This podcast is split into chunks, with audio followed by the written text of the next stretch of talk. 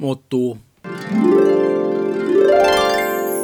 Van egy ország, ahol lakom, semmi ágállógó flakon. Van egy város, ahol élek, ahány test épp annyi lélek. Ahány lélek, annyi lom is. Utcára tett fájdalom is. Erdős virág.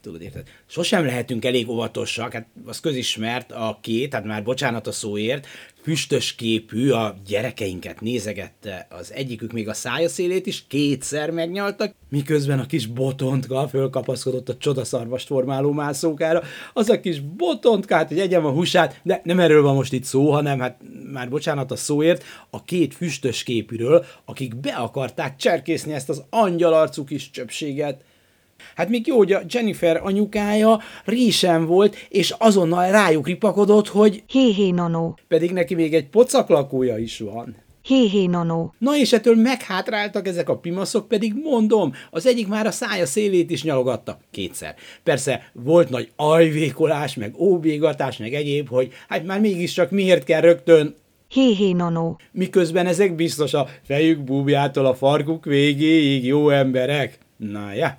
De ne bukfencezzünk szekéren, hát pontosan tudjuk, hogy mire megy ki ez az egész. Hát kolbászba akarták bizonyára tölteni a botontkát, hogy egyem a húsát. Meg talán azt a kis ennivaló van eszácskát is. Nem kérem, ne tessenek nagy okosan megint vigyorogni, hogy ez műveletlen, meg ilyen-olyan. Hát nekünk is van iskolánk. És pontosan emlékszünk, hogy pár éve az Amcsiban, egy pizzázóban gyerek hússal készítették a négy sajtosat a demokraták, hát mert azoktól mindenki telik.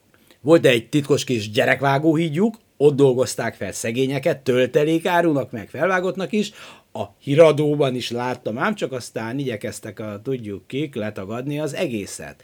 És pár éve itt is egy kínai boltban, ha ráálltál a próbafülkében a szőnyegre, akkor beestél egy pincébe, na és aztán ott egy éleskéssel elvágták simán a nyakadat, a véredet kifolyatták egy nagy tálba, mert az külön kell nekik, és mit gondolsz? Hát mitől olyan olcsó a kínai kaja?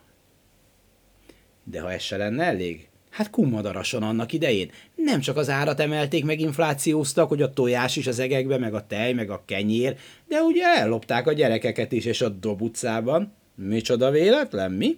Kolbászba töltötték őket. Hát kérdezd meg a závadát, ha nem hiszed.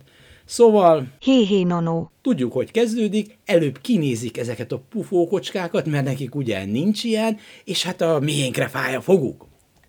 Képzeletbeli monológunkat itt szakítsuk meg egy pillanatra, és adjuk át a szót más valakinek, aki arról az esetről számol be, amikor egy volt férj elrabolta a feleségét, késsel egy kocsi csomagtartójába kényszerítette, majd megerőszakolta. A nő egy tömött utcán menekülőre fogta, de senki nem segített neki, még egy Hé-hé nonó. sem hangzott el, mert azt gondolták a szemtanúk, hogy hát persze, hogy láttam, azt, azt mindenki látta, de ez az ő dolguk, hát most mit szóljak én bele a más ügyébe? Ha ők így szeretik? Hát így szeretik. Anyház, annyi szokás, és ne szólj szám, nem fáj fejem, megtanultam én kérem ezt. Jó, hát lehet, hogy leked neki egy pofont, de na, most attól nem dől össze a világ, és ha megérdemelte, meg az ember is. Hát lehet, hogy fáradt volt, meg ideges, aztán annyi a gond, az árak is. Megértem. Nem, nem, nem helyeslem, de megértem én, hát néha elsül az ember keze.